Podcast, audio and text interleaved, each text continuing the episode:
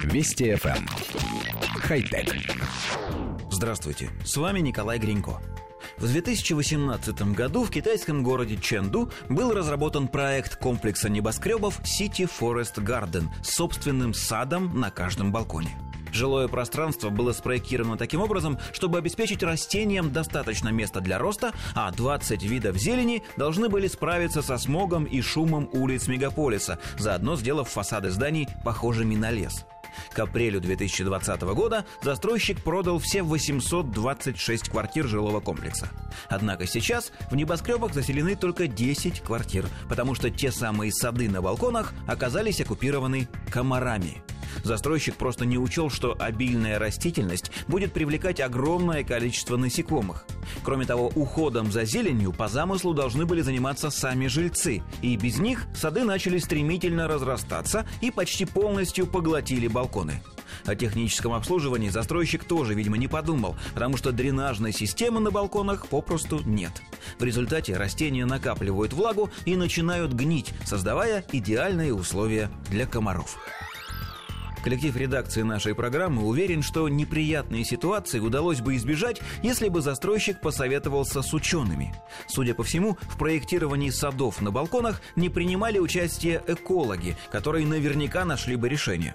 История знает множество примеров, когда большие проекты воздействия на природу приводили к экологическим катастрофам самого разного масштаба. В XIX веке в Австралию завезли кроликов, но не учли скорость их размножения, прожорливость и отсутствие на континенте крупных хищников. В результате были уничтожены миллионы гектаров сельскохозяйственных угодий, а для борьбы с кроликами был даже построен забор через весь континент, что, впрочем, не дало почти никакого результата. Несколько коз, завезенные первыми колонистами на остров Святой Елены, размножились и за короткий срок уничтожили всю растительность, оставив лишь голые скалы. Борщевик Сосновского, который в Советском Союзе культивировали в качестве кормовой базы для крупного рогатого скота, одичал и начал проникать в естественные экосистемы, практически полностью разрушая их.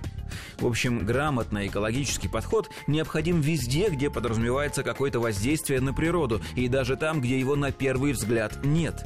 Китайские застройщики наверняка считали, что улучшат экологическую обстановку, высадив на балконах небоскребов сады. Возможно, так оно и получилось, но не для людей, а для комаров.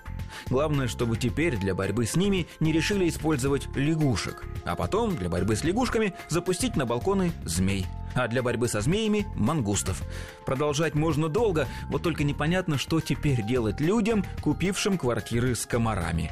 Не требовать же с каждого комара квартплату. Хотя... Вести FM. Эм. Хай-тек.